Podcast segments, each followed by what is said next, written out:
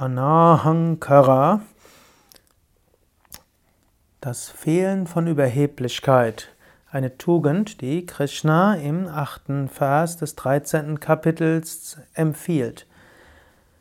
Viele Menschen sind überheblich und vermutlich jeder Mensch ist auf irgendeinem Gebiet überheblich. Vielleicht denkst du, ich kann besser meditieren als andere oder ich kann besser Pranayama üben als andere oder ich bin intelligenter oder ich bin spontaner und so weiter. Sei nicht überheblich. Das, worin du heute überheblich bist, kann dir morgen schon genommen werden. Sei vielmehr dankbar, dass das, was du gut kannst, dass es dir als Gabe gegeben wurde. Jede Gabe ist nur eine vorübergehende Leihgabe an dich. Deine Intelligenz kann genommen werden, ein kleiner Schlaganfall und die Sache ist anders. Deine geistigen Kräfte können schwinden. Und die geistigen Kräfte, die heute wertvoll sind, können vielleicht morgen weniger wertvoll sein. Die Tiefe deiner Meditation kann sich verändern. Hm, durch einen Unfall, eine Krankheit kann die Ausübung von Pranayama unmöglich werden.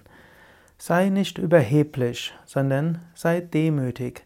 Sei dankbar für die besonderen Talente, die du jetzt hast und sei dir bewusst, sie sind Leihgaben, nicht, die gehören nicht dir.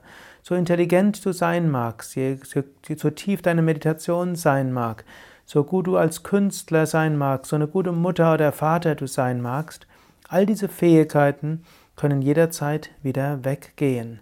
Daher sei nicht überheblich, sondern sei demütig. Überlege jetzt selbst, wo du vielleicht überheblich bist wo du auf andere herabblickst, wo du über andere vielleicht auch irgendwo lächelst, weil sie weit unter dir sind. Und sei dir bewusst, ja, da ist eine Schwäche. Lerne es dann andere zu respektieren, lerne es selbst demütig zu sein.